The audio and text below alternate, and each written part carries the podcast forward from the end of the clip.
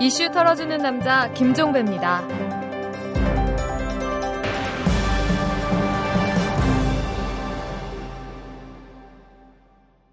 5월 22일 수요일입니다. 이 최동욱 검찰총장이 어제 일선 검찰에 지시를 하나 내렸습니다.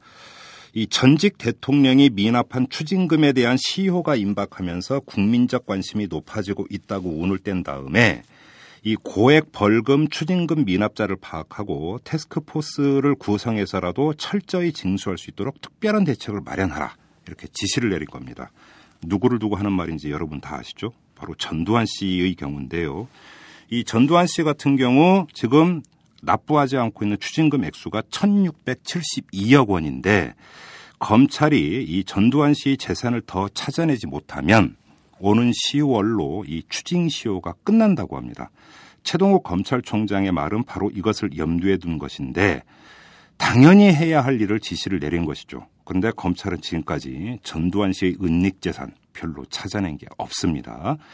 그리고 이 최동욱 검찰총장의 이야기를 듣다 보니까 그런 생각도 함께 듭니다. 요즘 이 5.18 광주 민주화 항쟁을 폄훼하는 데서 더 나아가서 모독하고 유린하는 이런 말도 안 되는 말들이 지금 여기저기서 나오고 있는데 이것이 왜 이런 현상이 빚어지고 있을까? 한편으로 보면은 5.18 광주 민주화 항쟁에 대한 실체적 진실을 완전히 규명하지 못한 그 결과일 수도 있다. 이런 생각도 한번 해봅니다. 그러면 무엇을 밝혀내지 못했느냐?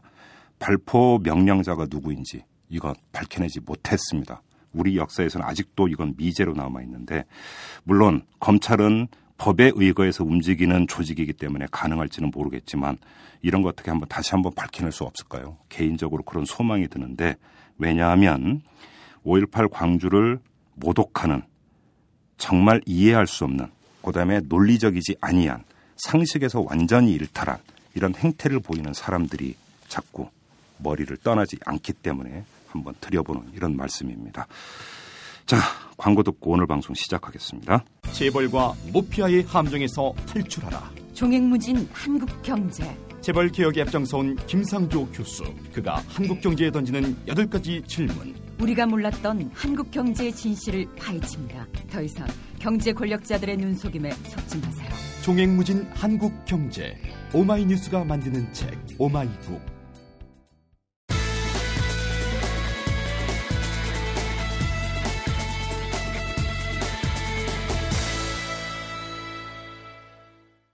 자, 오늘 탈탈 인터뷰에서는 통상임금 문제를 털어보도록 하겠습니다. 이게 지금 재계와 노동계에서 아주 한 이슈인데요. 그 발단이 있습니다. 박근혜 대통령이 그 미국을 방문하고 있을 때 아, GM 회장을 만났는데 이 자리에서 GM 회장이 이 통상임금 문제가 해결되면 80억 달러를 투자하겠다 이렇게 말을 했거든요. 이에 대해서 박근혜 대통령이 통상임금 문제의 합리적 해법을 찾아보겠다 이렇게 화답을 했고 이후에 장관들이 또 여기에 부응하는 발언을 하면서 엄청나게 논란을 키우고 있습니다.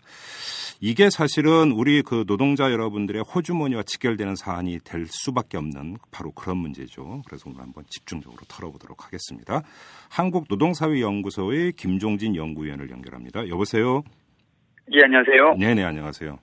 일단 저 같은 경우는 그 프리랜서이다 보니까 이 이 통상임금 이런 거고는 사실 별로 저 같은 경우 상관이 없습니다만.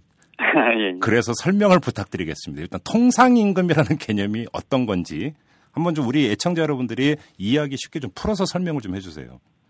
예, 그 일반적으로 이제 월급을 받는 사람들 급여를 받으면 네.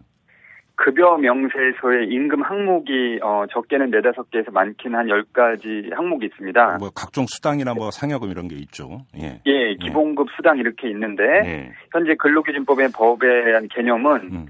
근로자들한테 일률적으로 정기적으로 주는 어, 임금을 고정적으로 주는 금액을 통상 임금이라고 합니다. 네. 그래서 기본급 플러스 통상적으로 주는 수당을 통상임금이라고 하거든요. 그러니까 문제는 예컨대, 통상적으로 주는 거 범위가 문제가 되는 거네요, 결국은.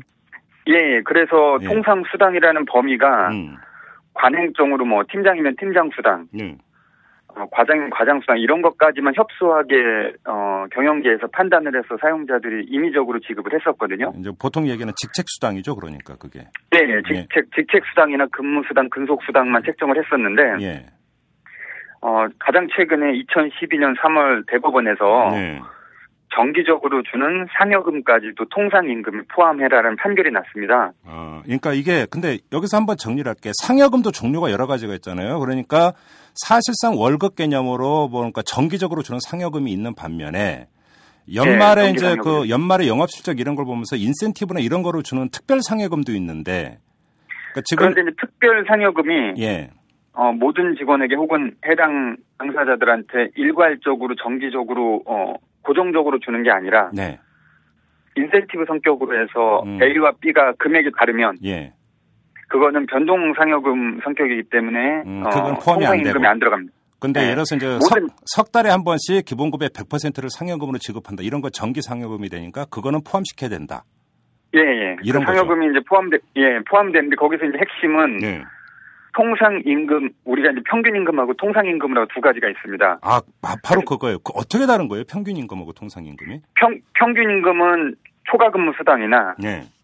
연장 근무 수당이나 변동적으로 주는 인센티브까지 다 포함한 걸 평균 임금이라고 그러거든요. 예. 이 평균 임금은 퇴직금의 책정 기준이 되는 금액이고요. 네. 통상 임금은 그 규모가 좀 부분 집합입니다. 아.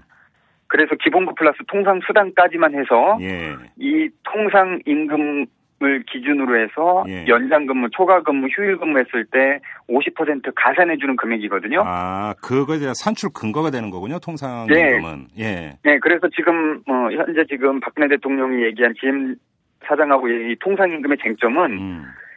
지난 몇 년 동안 우리 한국 사회에서 10여 년 동안 초과 근무 수당을 제대로 주지 않은 예. 법, 법률적인 용어로 체불 임금을 얼만큼 줄 것이냐 아니면 주지 않을 것이냐는 앞으로 향후까지 쟁점이 되는 거죠. 아하. 그러니까 이게 지금 GM 회장이 이 통상 문제, 통상 임금을 해결해 달라고 했던 배경이 좀 이제 이해가 되네요. 그러니까 한국 GM이 좀 쇠보레로 바뀌었나요? 아무튼 이 공장 같은 GM입니다, 명칭은. 예, 네. 공장 같은 경우는 예를 들어서 이제 뭐 주야 막교대 이런 근무 형태가 아직도 일반적이고. 그렇죠. 예. 휴일에도 나와서 일하게 되고. 철야 휴일 근무를 하게 되니까 그렇죠, 그렇죠. 예. 이, 이 금액이 어, 근로기준법상에 원래 줘야 될 임금을 주지 않았을 경우에는 음. 이전에 3년까지만 소급이 됩니다. 네. 이 금액이 GM 같은 경우에는 약 한 8천억 정도 되거든요. 아 그래요? 오. 예. 예. 그러니까 어 거의 한 1조 가까이 되니까 네. 어, 한, 한 10조 한국에 8조 내지 10조 투자할 테니까 네. 이거 해결을 잘라 이런 경우에 이제 어, 신호를 시그널을 박근혜 대통령한테 보낸 거거든요. 예. 자 그런데 사실 GM 내부 자료를 보면 작년에 이미 이걸 줄 거를 산정을 하고 예. 내부에서 어, 적자 산출을 3천억 정도 발생할 거라고 자체 보고서에 이렇게 했거든요. 어허. 근데 그거 주기 싫다 이 얘기네요. 간단히 얘기하면. 예, 그죠, 그죠. 현재는. 어, 그래요. 자, 근데 여기서 또 한 가지 문제. 자, 그러면 한번 김종진 연구위원께서 한번 판단을 내려주세요. 지금 재계 같은 경우는 그 예를 들어서 전기 상여금이나 이런 게 통상임금에 포함되면 안 된다고 주장을 하고 있는 것 아니겠습니까? 음, 넣으면 안 된다. 예. 음. 타당한 주장이라고 보십니까? 어, 이건 타당하지 않죠. 왜 그러냐면, 네. 어, 이미 대법원에서 통상임금에 대한 규정을 지난 1990년 12월부터 작년 3월까지 다섯 차례의 판결을 내렸어요. 그러게요. 보니까 이게 육아수당을 포함시켜야 된다라는 판결도 있었고. 육아수당은 94년, 그리고 명절 귀향비 같은 경우는 96년, 네. 체력단련비나 식대는 96년, 이렇게 해서 한국의 사법부가 네. 법을 판단하는 대법원이 최고 의상을 어, 판결할 수 있는 대법원 사법부가 판결을 한 건데, 네. 이, 이, 판결에서 삼권 분립의 원칙은 행정부나 음. 재계가 음. 이걸 인정하지 못하겠다라는 건 대한민국의 근간을 훼손하는 거고요. 네. 오히려 과거에 이렇게 기본급에 넣지 않고 여탈 음. 편법성으로 임의적으로 자의적으로 수당을 안 주려고 했던 이런 다양한 조정을 합리적으로 조정하라는 게 법원의 판단의 취지거든요. 그렇죠. 예, 정당한 일한 대가를 주어라. 네. 라는 취지이기 때문에 오히려 재계가 이번 기회에 합리적인 임금 체계를 좀 개편하고 네. 그간에 주지 못한 걸 주고 앞으로 이렇게 하겠다라는 모습 전향적으로 해야지 음. 재계가 이거 인정 못하겠다 못 주겠다 이렇게 음. 하면서 과도하게 민간 부분에는 38조가 든다. 네. 공공에는 12조가 들어서 한국의 일자리가 뭐 20%가 줄어든다. 이렇게 부정적으로 하는 것은 음. 올바른 태도라고 볼 수 없죠. 네. 자, 그 문제는 좀 이따 더 집중적으로 한번 여쭤보고요. 지금 상권 분립을 네. 예. 훼손하는 거라고 지적을 하셨으니까 한번 관련해서 질문을 드리겠는데 예, 박근혜 예. 대통령이 이 데니얼 레커슨 GM 회장의 말에 대해서 통상임금 문제의 합리적 해법을 찾아보겠다고 지금 화답을 했지 않았습니까? 예, 화답을 했고 그래서 그 화답 속에 지금 노사정위원회라는 예. 대통령 직속 기구에서 예. 통상임금을 어떻게 합리적으로 어떻게 정기 상여급이나 네. 그런 것을 논의해 보자고 이렇게 지금 이야기를 꺼내고 어, 양대 노총이나 재계 이야기를 하고 있거든요. 자 그러면 한번 여기서 여쭤볼게. 대법원 이미 판결이 나왔는데 노사정위원회를 꾸려서 대법원 판결을 사실상 뒤엎는 합의가 도출이 될 수 있는 거고 만약에 도출이 된다 한들 그것이 효력이 있는 겁니까? 어, 그 예를 들어서 만약에 대법원의 판결 뒤엎는 것을 했을 경우에 예. 개별 노동자들이 근로자들이 소송을 걸게 되면 네.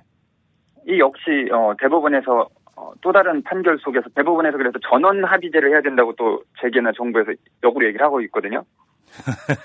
예. 지금 여태까지 판결 다섯 개는 개별 근로자나 혹은 어떤 한 조직이 어, 한 건에 대해서 소송을 한 거예요 판례를. 네. 그래서 그 건에 해당되는 사람만 그 회사가 주게끔 하는 게 지금 현재의 어, 상태인 거거든요. 그거는 그러니까 대법원 전원 합의체의 판결이 아니라 대법원 일부, 이부 이렇게 돼 있잖아요.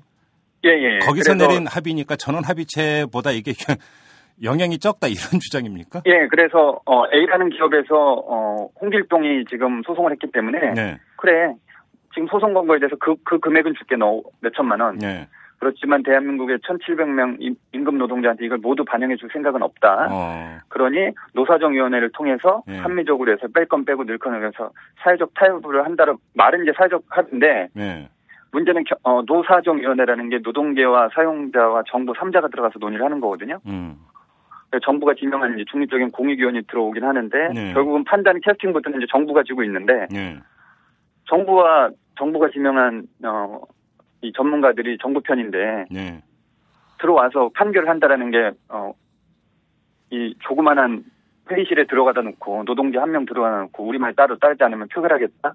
그래 우리 이렇게 결정해서 따라 이거거든요. 그래서 사법부의 판단도 훼손되고 있고 네. 지금 노사정위원회에서 한다라는 것 자체도 음. 사실상 힘의 균형이 없는 상태의 사회적 합의를 도출하겠다라는 거죠. 이건 말이 안 되는 거죠. 그리고 기본적으로 노사정위원회가 김대중 정부 때 처음 만들어졌는데 이때는 전원 합의를 기본 원칙으로 했던 거 아닙니까? 그리고 그리고 그때는 전원합의뿐만 이 아니라 이제 민주노총도 참여를 했었고요. 그러니까요. 그러니까. 네, 그런데 지금 노동계가 참여하지 않고 이 음. 문제는 사실은 법을 위반한 거기 때문에 그러니까요. 사회적 합의 문제가 아니라 음. 어, 줄건 주고 하는 거고 사실은 이 문제가 사실 최저임금 논쟁까지도 갑니다. 그렇죠, 그렇죠. 아, 네, 최저임... 이게 또 최저임금 산정하는데 또 이게 또 하나의 근거가 될 수가 있겠네요. 예, 지금 우리 일반인들은 잘 모르는데 최저임금 중에 최저임금 시급, 어, 시급 4,860원으로 하는 게 아니라 예. 기본급 플러스 통상임금으로 해서 최저임금을 산출하게 되니까 아, 예. 네. 예, 그래서 어. 최저임금 문제까지도 연, 어, 어, 확산될 수 있고. 예. 사실은 2007년에 최저임금위원회에서 어, 이런 상여급이나 이런 조정수당 명목의 항목들을 어, 최저임금을 다루자. 음. 이렇게 얘기를 했었는데 한국은 기본 어, 노동계에서는 기본급이 너무 낮으니까 이걸 좀 반대를 했었는데 예. 어 세계에서는 사실상 어 이이 약 400, 400만 명 되는 음. 최저임금 미만을 받는 이 23%, 아니 10% 남짓의 문제까지도 확산되기 때문에 네. 단순히 이 통상임금 문제가 일반적 근로자의 문제만 아니라 최저임금까지 연동되니까 어, 긴밀하게 지금 대응을 하고 오, 있는 거죠. 이거 상당히 심각한 문제네요, 이거. 지금 보면. 예, 예. 아무튼 박근혜 대통령 얘기로 다시 돌아가서 저는 가장 가, 그러니까 근본적인 궁금증이 박근혜 대통령이 통상임금 문제에 대해서 뭘 알고 이렇게 대답을 했을까라는 궁금증이 솔직히 들거든요. 어떻게 보세요? 어, 저도 한번 여쭤보고 싶어요. 이 통상임금 문제를 잘 모르셨는데 음. 대부분 판례라든지 이런 것들을 모르고 그냥 막 답변한 거 아닐까요, 이거? 그 아마 특별한 고민 없이 대답하셨을 것 같고. 뭐 그러니까 뭐 대선 대선 과정에서 인혁당 판결 같은 경우도 잘못 답변을 잘못 알고 있었잖아요, 사실. 네, 그래서 이 통상임금 규정이나 개념으로 대법원의 판례 인지 예. 없이 예. 어 그냥 일반적 노사관계 수준에서의 임금 문제인 줄 알고 대답하셨을 것 같다는 생각이 들고요. 네. 이제라도 어 대법 판결 사법부의 취지를 존중한다면 음. 다시 어 국민한테 사과하고 음. 이 문제에 대해서 기업들이 경제 민주화 시대 아니에요. 음. 그래서 어, 헌법의 존중을 지켜야 되죠. 그런데 근데 뭐 이게 다시 처리하고 사과할 성질의 문제가 아닌 것처럼 보이는 게 지금 이어서 장관들이 지금 총대 메고 엉뚱한 얘기들 하고 있는 거 아닙니까 지금? 어 지금 이제 그런 패턴들을 보이고 있고 네. 계속 지속적으로 지금 어 이 매주 매일 지금 보수 신문에서는 통상임금 문제를 부각시키면서 네. 일자리와 경제 부담, 음.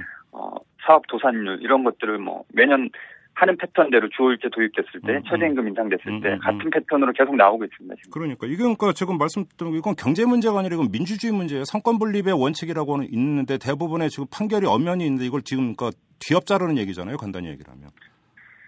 사실은 그뿐만 아니라 지금 대법원의 판결이 지난 10년 사이에 이렇게 있었음에도 불구하고 네. 노동부에서 근로기준법 시행령을 위임받을 수 없음에도 네. 노동부에서 통상임금의 그 규정 가이드라인을 어, 정기 상여금과 이런 것들을 반영하지 않고 있고 작년에 대법원의 판결이 났으면 사실은 자체적으로 행정부가 어, 법의 취지를 반영해서 고쳐야 되는데 오히려 지금 예. 반영할 생각은 없고 대통령이 미국에서 GM 자동차한테 어 그러니 해주겠다고 하면서 장관들이 나서서 음. 지금 노동부에서 이거 지금 논의해보자 빼자 이렇게 얘기를 하고 있는 거죠. 그러니까 지금 참고로 지금 말씀하신 게 고용노동부의 통상임금 산정 지침 그거 말씀하시는 거죠? 예, 예, 예. 여기에 보면 상여금은 통상임금에 포함하지 않는다고 지금 명시되어 있으니까. 예, 그러니까 예, 지금 현행... 일개 행정부처의 지침이 지금 대법원의 판결을 비웃고 있는 거 아닙니까? 간단히 이야기하면. 지금 목법을 지금 그 뒤집고 있는 행동을 하고 있는 거고 말씀하신 대로 어, 대법원의 존중 어, 판결을 존중하지 않고 있는 어, 역설적인 현상이 행정부에서 이루어지고 있는 거죠. 자 그럼 여기서 궁금한 게 그 대법원 계속해서 통상 임금에 포함될 수 있는 그 범위를 확대를 해오는 판결을 계속 내렸어요. 예. 예. 그러면 판결이 나올 때마다 그러면 산업 현장에서 기업에서는 그것을 그 반영을 했습니까? 어땠습니까? 지금 제가 뭐 실제 기업은 말씀드릴 수는 없겠지만 네. 작년에 모 대기업의 문구를 파는 데서 노조가 통상임금 문제를 제기를 해서 아 어딘지 대충 알겠네. 예예. 예. 네, 그래서 노사가 반영을 해서 네. 어, 합의를 해서 어, 통상임금에 삽입시켜준 데도 있고요. 예. 그리고 어 미국의 굴지의 명품 화장품을 파는 회사, 한국에 이제 이모 화장품을 네. 파는 회사가 있는데 예. 어, 근로자들이 노동자들이 꾸준히 얘기했음에도 불구하고 합의를 안 해서 예. 이번 주 금요일 날 어, 소송을 들어가요. 그래서 한 약 980명의 동의를 받아서 금액을 산출했더니 아. 한 600억이 되는데 예. 이렇게 기업들이 이제 사법부 판단 이런 것들을 존중하고 스스로 개정하거나 예. 어, 올바른 관행적인 어, 어 비관행적인 걸 관, 어, 다시 합리적으로 바꾸려고 하지 않고 있고 소송 걸어봐라 시간 끌겠다. 어. 그때 판결 나면 최대한 줄여서 주겠다 이렇게 예. 지금 하고 있는 거죠. 이건 사실은 정부가 예. 명확하게 어, 청와대나 노동부에서 음. 법의 취지를 반영해서 이렇게 하면 기업들이 음. 알아서 다들 바꾸는데 행정부나 노동부에서조차 이렇게 하니까 기업들이 지금 전혀 그럴 생각이 없는 거죠 대기업들. 허허 무법 천지네요 한마디로 무법 천지. 예 예. 뭐 알겠습니다. 자 그리고 지금 그 항상 이런 문제 나오면 꼭 제게는 숫자 노름으로 그러니까 끌고 가던데 지금 통상임금의 정기 상여금까지 통상임금에 포함을 시키면 재계가 부담하는 것이 38조다. 반면에 노동계는 5조밖에 안 된다. 이렇게 지금 또 그 숫자 싸움을 하고 있어요. 예, 비용 가지고 조금 의견 차이가 조금 있습니다. 예. 예. 근데 어떤 게 그 맞는 얘기입니까? 어, 사실은 재계가 산출한 비용 38조는 예. 어, 40시간 이상을 모두 한 기업을 예. 대상으로 했을 때 음. 어, 얘기를 한 건데, 예. 어, 사실은, 어, 이 5인 미만, 4인 이하 사업장은 초과근무, 휴일근무 적용되지 않습니다. 아, 아, 예, 예, 예. 너무나 영세 기업은 이제 포함되지 않기 때문에. 예. 그래서 근로기준법에서 예외 조항을 했는데 우리나라 이제, 어, 영세 기업의 비중이, 어, 거의 50%가 넘기 때문에. 네. 노동계에서는 이제 그 비용을 빼고. 음. 실제 초과 근무를 하고 있는 액수를 산정을 하다 보니까 이제 노동계에서 한 6조 정도 되거든요. 네. 그러니까 38조 원이 격차 있는데 제가 볼 때는 뭐 이 둘 중간 정도 되면 한 15조 근방에서 아. 금액은 될 것 같은데 과대포장을 한 것 같습니다. 체계가. 아 체계가. 근데 사실 네. 15조라고 하더라도 그게 결코 적은 돈은 아니잖아요. 그렇죠. 15조 금액 자체는 적은 게 아닌데 네. 어, 대부분의 이제 대기업들이 이렇게 과도하게 많은 이제 초과 근무 수당을 준 사업장들이 많은 거고요. 예. 어, 기업들 지불 능력이 없냐 뭐 그런 건 또 아니에요. 지난번에 한번 말씀드리긴 했는데 네. 어, 자본 유보국이나 갖고 그렇죠. 있는 비용이 많기 때문에 예. 그리고 이 금액의 중요한 것은 어, 우리가 이거 못 받았으니까 더 달라. 음. 이게 아니라 받아야 될 거를 어, 체불을 임금을 달라는 문제이기 때문에 예. 이번 기회에 그 금액을 청산하고 예. 앞으로 그런 거 위반하지 말라는 취지가 더 강한 게 있고요. 두 네. 번째는 어, 이 통상임금의 쟁점은 연장 초과 근무를 시킨 휴일 근무로 시킨 거의 금액 산정이거든요. 그렇죠, 그렇죠.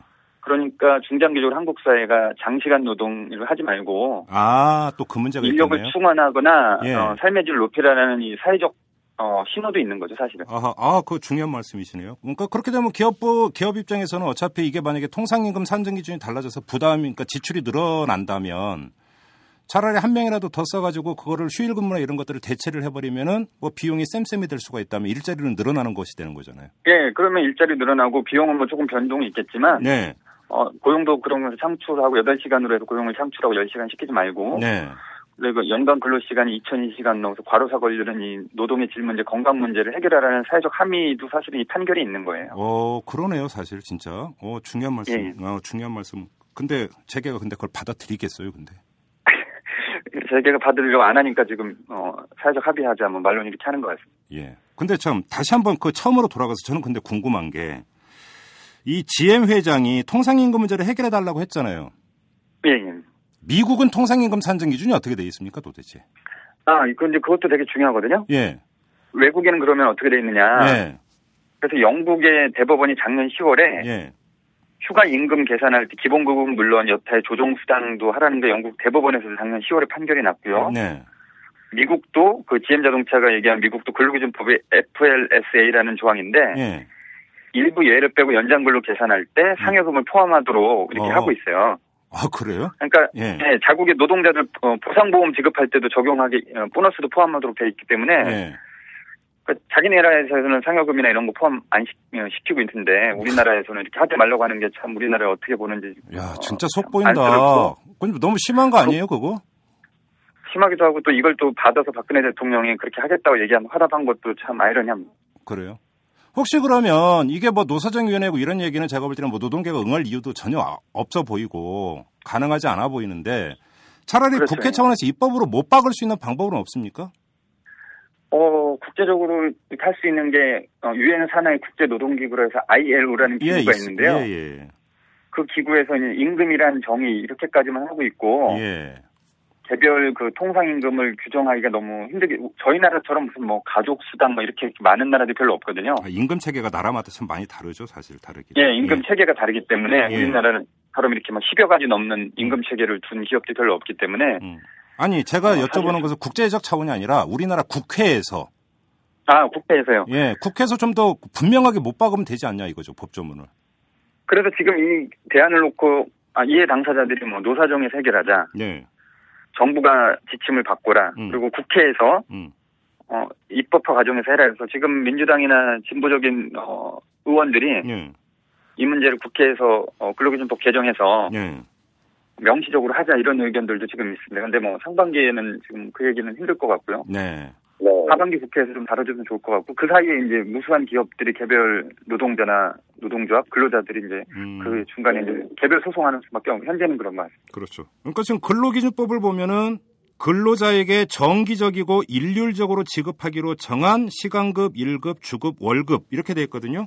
그러니까 여기서 정기적이고 일률적으로 지급하는 이거에 대해서 지금 자기들 마음대로 해석하고 있는 거 아니잖아요. 그거잖아요. 자유적, 예, 자유적으로 지금 기업들이 판단해서 어, 포함시키지 않은 거죠. 아, 그래요. 알겠습니다. 이 통상임금 문제, 그 지금 뭐 이 노동계와 재계 간의 어떤 그 논란처럼 되어 있지만 사실은 이게 한국 사회 전반에 이제 걸쳐 있는 문제다라고 하는 것들을 다시 한번 확인을 하면서 오늘 인터뷰는 여기서 마무리하도록 하겠습니다. 자, 김종진 연구위원과 함께했습니다. 고맙습니다. 예, 수고하세요. 네. 시사평론가 김종배가 진행하는 이슈 털어주는 남자.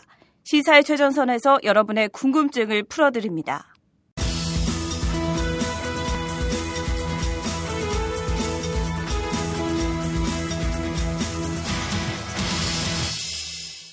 네, 매주 수요일의 고정 코너입니다. 장윤선의 소소한 특종 시간입니다. 자, 주인공이죠. 오마이뉴스의 장윤선 정치 전문 기자 모셨습니다. 어서 오십시오. 네, 안녕하세요. 네, 자, 오늘은 어떤 걸로 풀어갈까요?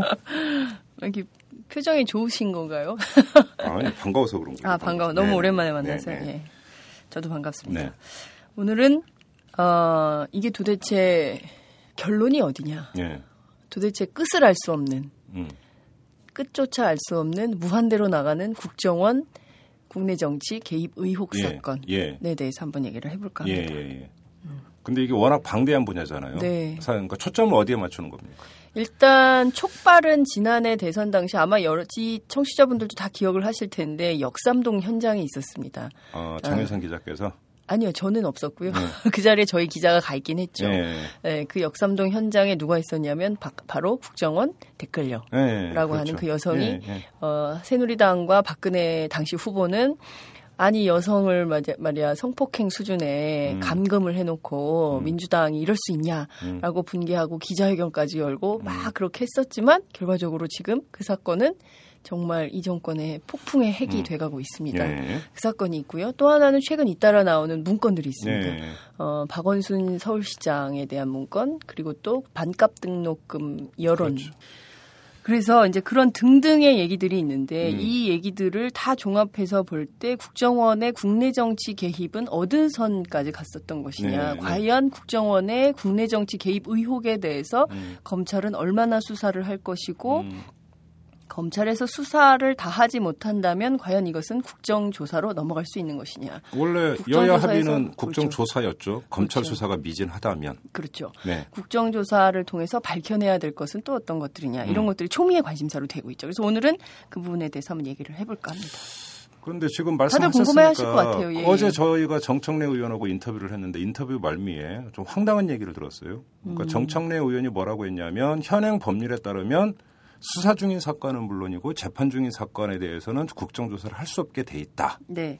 이러면 정부 조직법 협상을 타결지으면서 그 합의했던 검찰 수사가 미진하면 국정조사를 실시한다는 합의는 네.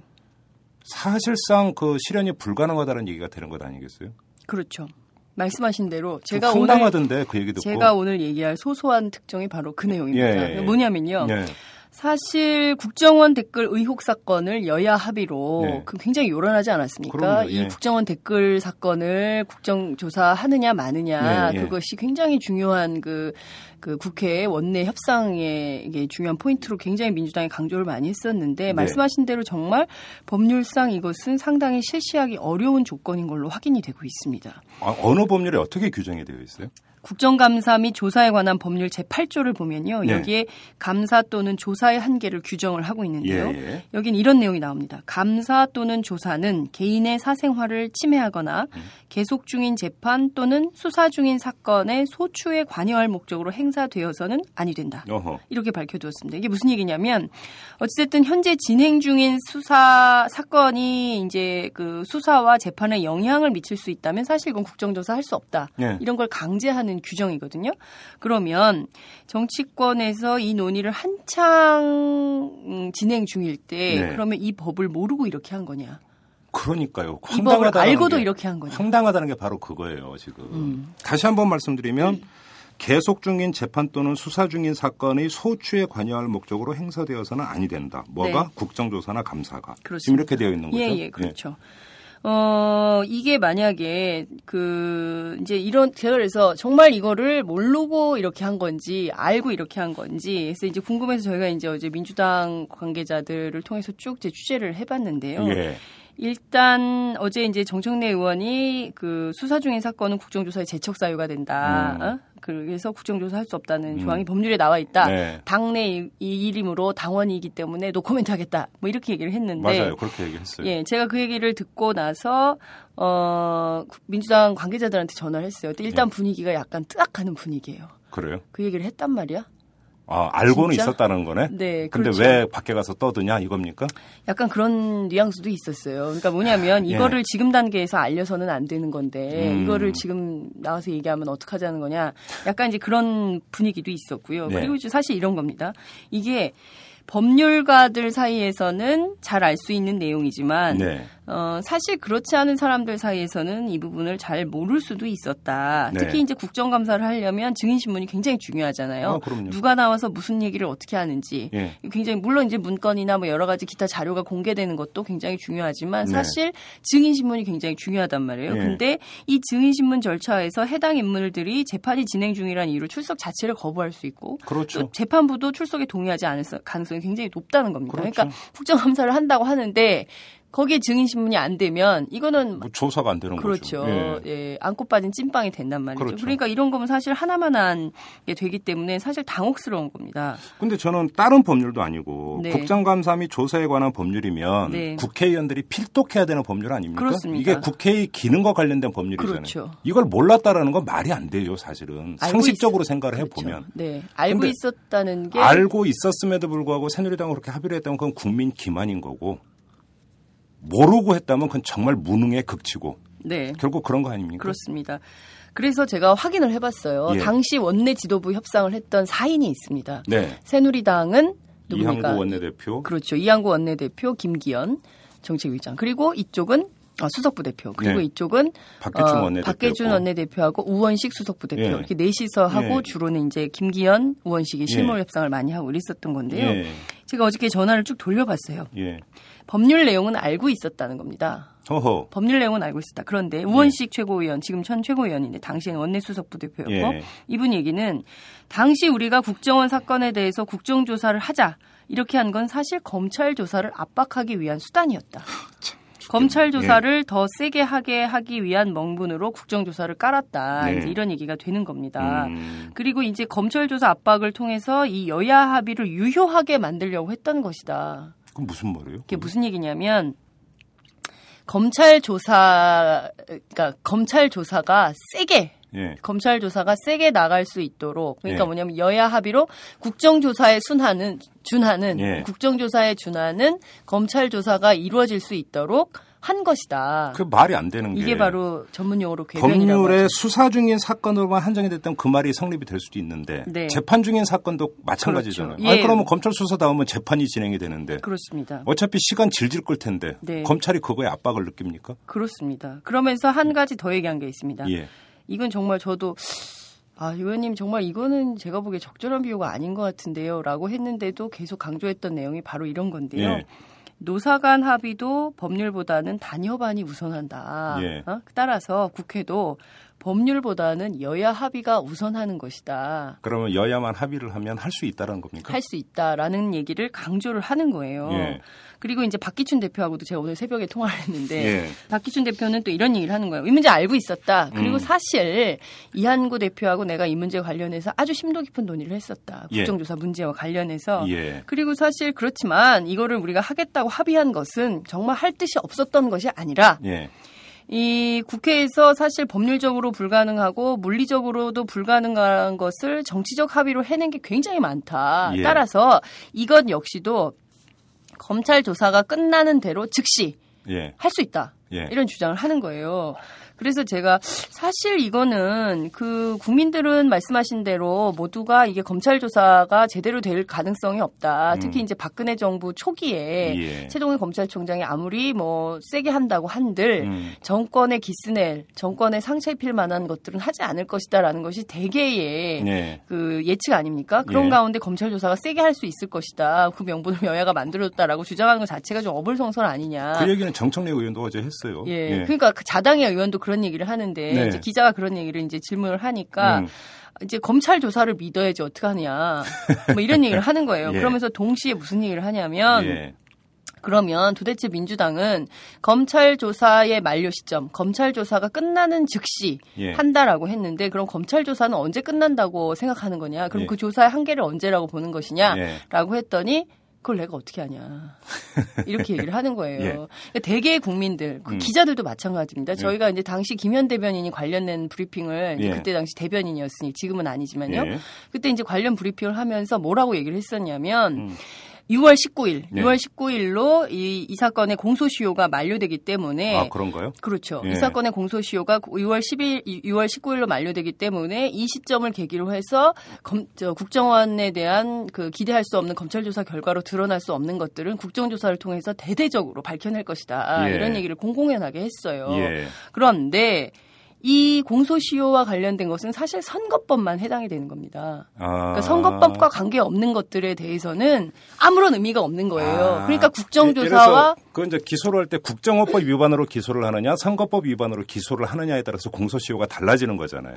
그렇죠. 그렇죠. 그러니까, 그러니까. 지금 여기 얘기하는 공소시효는 선거법에만 해당되는 겁니다. 그러니까 그 네. 그 이외에 다른 것들, 예. 그러니까 문건, 예. 박원순 문건이라든가 음. 아니면 그 또 뭐죠? 그, 그 반값 등록금 문건이라든가 뭐 이런 등등에 대해서는 그리고 검찰이 지금 수사하겠다는 입장을 밝히고 있지도 않아요. 그러니까요. 그럼 사실 이런 것들은 국정감사를 통해서 다 드러나야 될, 밝혀져야 될 내용들인데 네. 국정조사를 할 수 없게 돼버리면 네. 이거 어떻게 되는 거냐. 음.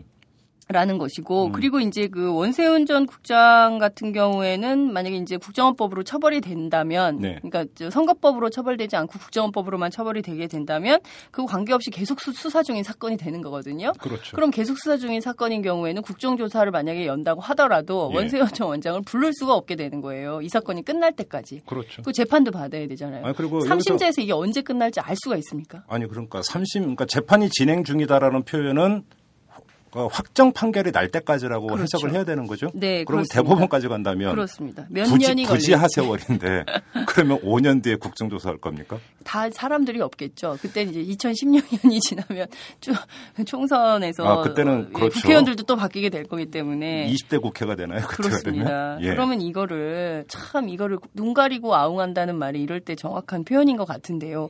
당시에 국민들이 굉장히 뜨거운 관심을 보이면서 네. 굉장한 의혹을 국정 원이 국내 정치에 특히 대선을 앞두고 어 굉장히 그 조직적으로 체계적으로 그리고 광범위하게 네. 어 접근했던 거 아니냐라는 의혹이 계속 부풀려졌고 이 사건에 대해서 상당한 부담을 느꼈던 새누리당이나 민주당이나 이 정부조직법 개편안과 더불어서 국내 이제 국회 원내 협상을 하면서 이것들을 그냥 슬쩍 끼워넣기 하는 거죠. 그 그러니까 당시에는 그냥 검찰 수사하고 제가 이거에 대해서 할 말이 있는데 그러니까 저희 이탈남이 지난해 3월에 그 한 달 내내 그 민간인 사찰과 증거인멸 사건을 털지 않았습니까? 그렇습니다. 그 결과 몇 명은 기소가 됐고 여야가 국정조사를 하기로 합의를 했습니다. 근데 그것도 못했어요. 1년이 넘도록 국정조사 전혀 안 하고 있어요. 그래서 그러니까 이탈람에서도 몇 번 인터뷰를 하면서 왜 안 하느냐라고 물었을 때 민주당의 일관된 답변은 우리는 하고 싶은데 새누리당이 응하지 않는다. 네. 그럼 공을 계속 새누리당으로 넘겼어요. 네. 근데 지금 이 국정원 이 정치 개입 사건에 대한 국정조사도 제가 볼 때는 앞으로 그림이 그려지는 게 그렇습니다. 그러니까 민주당 입장에서는 새누리당에 대한 정치 공세만 펴면 우리는 네. 반타작을 한다. 네. 아마도 이런 정치적 계산을 하고 있는 것 같고 네. 또한 가지는 정 안 되면 상임위 차원에서 네. 그건 국정조사가 아니죠. 아니죠. 음. 국정조사라고 하는 것은 우리 애청자 여러분들한테 이해를 돕기 위하면 그 국정조사가 실시가 될 때는 국정조사 특위가 꾸려지지 그렇습니다. 않습니까? 위원들도 새로 구성을 그렇죠. 해야 되고요. 예. 그리고 이제 그 상임위 차원에서 관련자를 불러서 질의응답하는 거고는 수준이 다른 건데 예. 그냥 뭐 하면 상임위 차원에서 몇 번 그러니까 질의응답하고 많은 걸로 퉁쳐버리는 네. 이렇게 갈 수도 있는 거 아닙니까 그림이? 네, 그렇습니다. 아니요 상임위 차원에서도 할 수 있을지 말지도 모르는 거죠. 만약에 이제 안행위에서 그렇죠 안행위에 속해 음, 있는 음. 그 새누리당 위원들이 음. 아 그걸 왜 해야 되냐 따져보자 뭐 음. 이렇게 나오면 못 하는 겁니다. 이게 여야 합의가 안 되면 안 되는 거예요. 제 말이 그러니까. 예, 그러니까 사실 이것은 하나마나한 것을 국민들에게 눈속임용으로 예. 국정감사를 하겠노라라고 엄포를 놓고 예. 사실은 이 용두삼이형 운영을 한 것이죠. 민주당이 갖고 있는 고질적인 문제가 그거예요. 예. 처음에는 세게 질렀다가 뒤에 가서는 완전히 흐지부지. 흐지부지. 예. 그게 지금 18대 국회부터 계속돼서 나타나는 모습 아닙니까? 예, 예.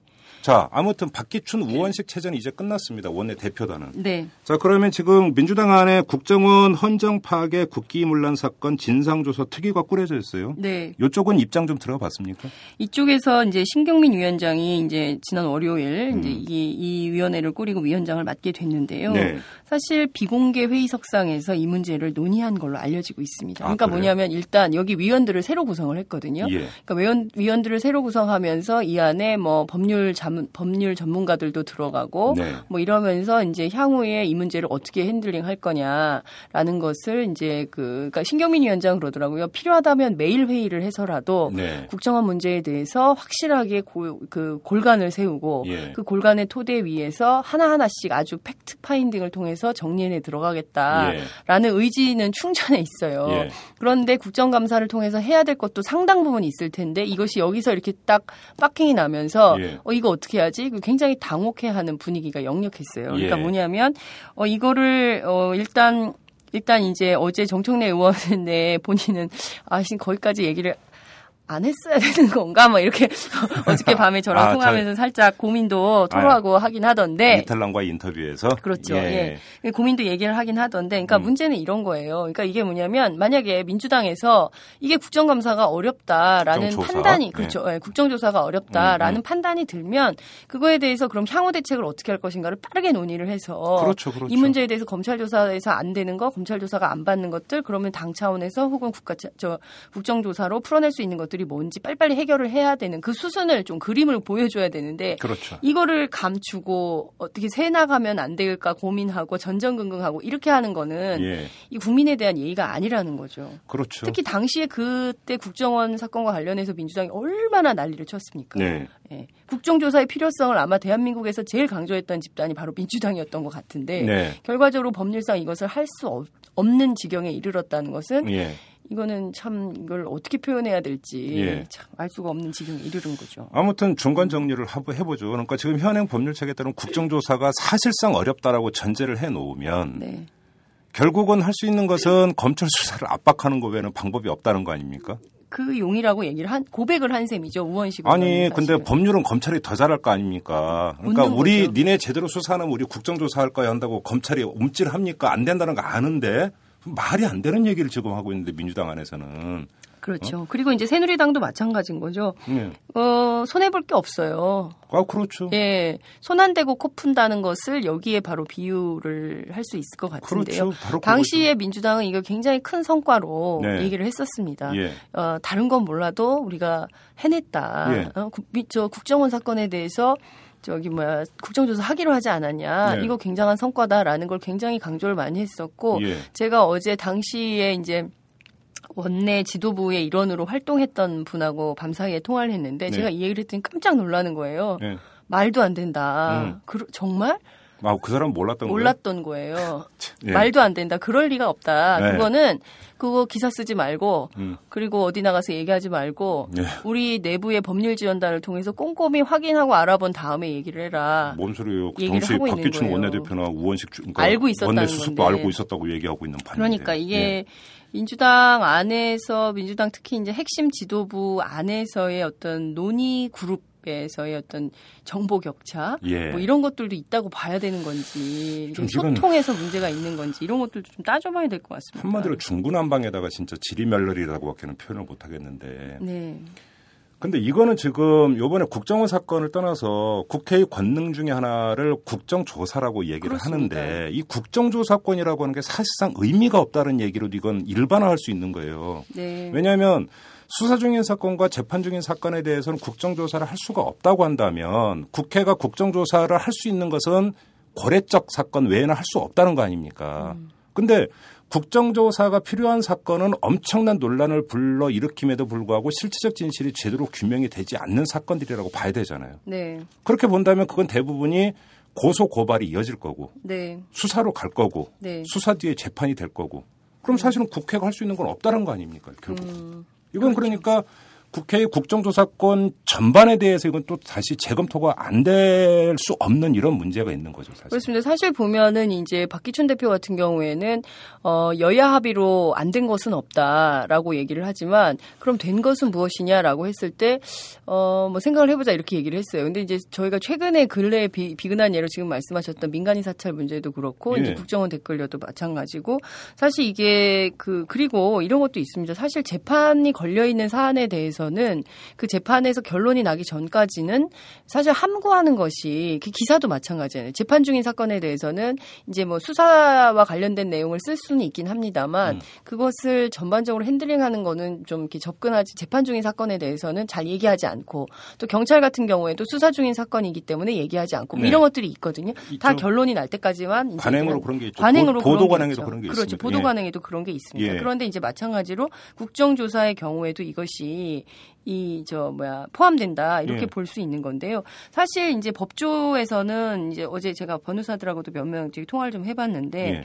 사실 수사와 재판이 계속 중인 사안에 대해서 영향을 미칠 목적으로 하는 조사는 받기가 어려운 측면이 있다라는 예. 얘기를 하기는 하더라고요. 그래요? 예, 그렇긴 한데 왜냐하면 사실 그렇고 이제 기소가 되면 사람들이 나올 수가 없다는 거예요. 그렇죠. 아니 구속 예. 사건 같은 경우 나올 수가 네, 없죠. 예, 그렇기도 하고. 아 그리고 또 그러니까 불구속 기소를 하더라도 자신이 국정조사 그러니까 증인석에 서가지고 말을 잘못하면 재판 결과에 엄청난 그렇지, 영향을, 영향을, 미치는, 미치는 건데 거죠. 예. 당연히 방어적으로 방어, 할 방어적으로 할 거죠. 그렇게 그렇죠. 그렇기 때문에 이제 그런 문제가 있고 음. 이 같은 경우에는 국민들이 굉장히 큰 기대를 하고 지켜보고 있었는데 네. 애시당초 가능하지도 않은 것을 가능한 것처럼 예. 했다는 것은 이게 여당도 야당도 다 같이 문제이다. 이게 민주당만이 문제가 아니라 새누리당 도 같이 문제인 둘다 여야가 모두 손잡고 국민을 속인 것과 다름이 없기 때문에 예. 이거는 어느 쌍방의 그러니까 그 일방의 문제로 볼 네. 수는 없다라는 게 법조계의 주된 해석이기도 아, 그건 하더라고요. 맞아요. 예. 그러니까 그 논리상으로는 그게 맞는데 문제는 이 국정원 사건 같은 경우는 이제 그 공세적 입장을 취한 곳이 국정조사의 필요성에 대해서 더욱 절감을 했을 거니까 그렇습니다. 바로 그 점을 강조를 하는 거 그렇죠. 아니겠습니까? 그렇기 때문에 민주당이 협상을 잘못한 거다라는 예. 것이 법조계의 일반적인 시각이기도 하더라고요. 아... 민주당이 협상을 잘하려고 했다면 이렇게 해서는 안 된다라는 것이죠. 그러니까 좀 어제 저는 그러니까 아주 말미에 잠깐 정청래 의원이 그 얘기를 하길래 그러니까 머리가 약간 띵해졌었었는데 네. 저는 혹시 그래서 정청래 의원이 뭔가 사실관계를 잘못 알고 네. 지금 인터뷰에서 말실수하는 건가까지도 생각을 해봤어요. 근데 지금 장윤성 기자가 이제 확인 취재를 해본 결과로는 그게 팩트라는 거 아닙니까? 그렇습니다. 그리고 그거를 당시 협상을 총괄 지휘했던 원내 대표, 원내 수석 부대표도 알고 있음에도 불구하고 그렇게 합의를 그렇, 했다라는 거 아닙니까? 그렇죠. 그리고 또 당 안에서는 또 쉬쉬했다는 거 아닙니까? 그렇죠. 다른 의원들은 잘 몰랐다니까. 그렇죠. 이게 도대체 어떻게 가는 그림입니까 이게? 그래서 상당히 괴로워하고 있더라고요. 민주당 내부가 정말이냐 아니냐 그럴 리가 없다 말도 안 된다 일, 단 쓰지 말고 어, 기다려 달라 등등의 얘기들이 막 이렇게 퍼져 나오고 있는데요. 예. 근데 이제 만약에 이제 이게 그 민주당 안에서 저는 이것도 의원총회도 열고 네. 지금 신임 원내 지도부가 구성이 됐는데 네. 신임 원내 지도부는 또 이런 얘기를 했어요. 어제 네. 이제 전병현 원내대표가 네. 그 회의를 열면서 국정원 이제 정, 정치계 문건들이 계속 잇따라 풍, 폭로가 되고 있지 않습니까? 그거 네. 관련해 가지고 검찰 조사가 마무리되는 즉시 국정조사를 하겠다는 약속을 새누리당은 철저히 지켜라. 이렇게 얘기를 또 했어요. 혹시 전병헌 원내대표도 모르고 있는 거 아닙니까? 제가 그래서 그걸 확인하려고 했는데 전화 통화가 안 돼가지고 확인을 못 해봤는데 예. 이런 곤란하다는 거죠. 그러니까 일종의 아. 업무 인수인계조차도 잘 안 된 거예요. 그러니까 예. 전임 지도부로부터 네. 이러 이러 이러한 지난 예. 3월에 했던 여야 간의 협상 음. 내용에 대해서 음. 그 이후에 향후 대책에 대해서 네. 민주당 전임 지도부와 현 지도부 간에 네. 아무런 그 저 뭐라 해야 되나요? 음. 그 인수인계라고 해야 그렇죠. 되나요? 그런 것도 없이 그냥 막 일이 진행되는 거 아니냐라는 네. 거를 좀 볼 수가 있겠고 네. 그리고 박기춘 대표가 오늘 재밌는 얘기를 하나 더 했어요. 어, 무슨 뭐, 얘기냐면 네. 어, 전임 지도부는 그렇게 합의를 했는데 네. 신임 원내 지도부가 네. 이 문제에 대해서 국정조사를 정말 할 의지가 있다면 더 네. 적극적으로 밀어붙여서 할 것이고 의지가 없다면 네. 뭐 그거는 좀 지켜봐야 된다라는 음. 얘기를 했어요. 그러니까 일단 자기 손은 떠났다라는 거를 얘기를 하는 건데 폭탄 돌리기네. 그렇게 하면 참 이게 민주당 그동안 이제 참 왜 이렇게 민주당이 안 될까 안 될까 했는데 네. 사실 저희가 꼼꼼하게 따져 보면 이런 디테일에서 방어력이 굉장히 부족하다라는 그렇죠. 것을 아주 절감을 할 수 있게 됐습니다. 좀 그 이 말씀 안 드릴 수가 없습니다. 도대체 민주당은 뭐 하는 당인가? 이거에 대해서 퀘스천 마커를 찍지 않을 수가 없는데 그 물음에 대해서 솔직히 답이 내려지는 게 단어인데 콩가루, 당나라군 이런 말 하지 않습니까? 진짜로 그 단어가 절로 생각이 나는 음. 그런 행태가 아닐 수 없습니다. 네. 이렇게 되어버리면 사실은 중요한 정치적 사건, 특히나 전 국민이 관심을 갖는 사건에 대해서 국회가 끼어들어서 뭔가 실체적 진실을 규명해내는데 한몫할 수 있는 여지는 거의 없어진다라고 그렇습니다. 하는. 네. 이거는 좀 아주 더 근본적인 문제가 네. 있어요. 이건 한번 좀 우리가 공론에 붙여서 어떻게 해야 될 것인지 한번 좀 논의 좀 해볼 필요가 있어 보입니다. 네. 아무튼 아주 씁쓸한 뒷맛을 남기면서 오늘 소소한 특종은 여기서 마무리하도록 하겠습니다. 고맙습니다. 네, 감사합니다. 네. 안녕하세요. 오마이뉴스 대표 오연호입니다. 오늘 방송 잘 들으셨나요? 오마이뉴스는 10만인 클럽 회원 여러분의 후원으로 이털남을 제작하고 있습니다. 오마이TV의 대선 올레도 10만인 클럽 덕분이었습니다. 이털남과 오마이TV 더 열심히 하겠습니다. 여러분이 제작자입니다. 월 만원에 참여 10만인 클럽 회원이 되어 주십시오. 오마이뉴스 첫 화면에서 직접 가입하시거나 02733-5505 내선 274번으로 전화 주시면 담당 직원이 안내해 드립니다. 지금 7,500명입니다. 함께 해 주십시오. 감사합니다.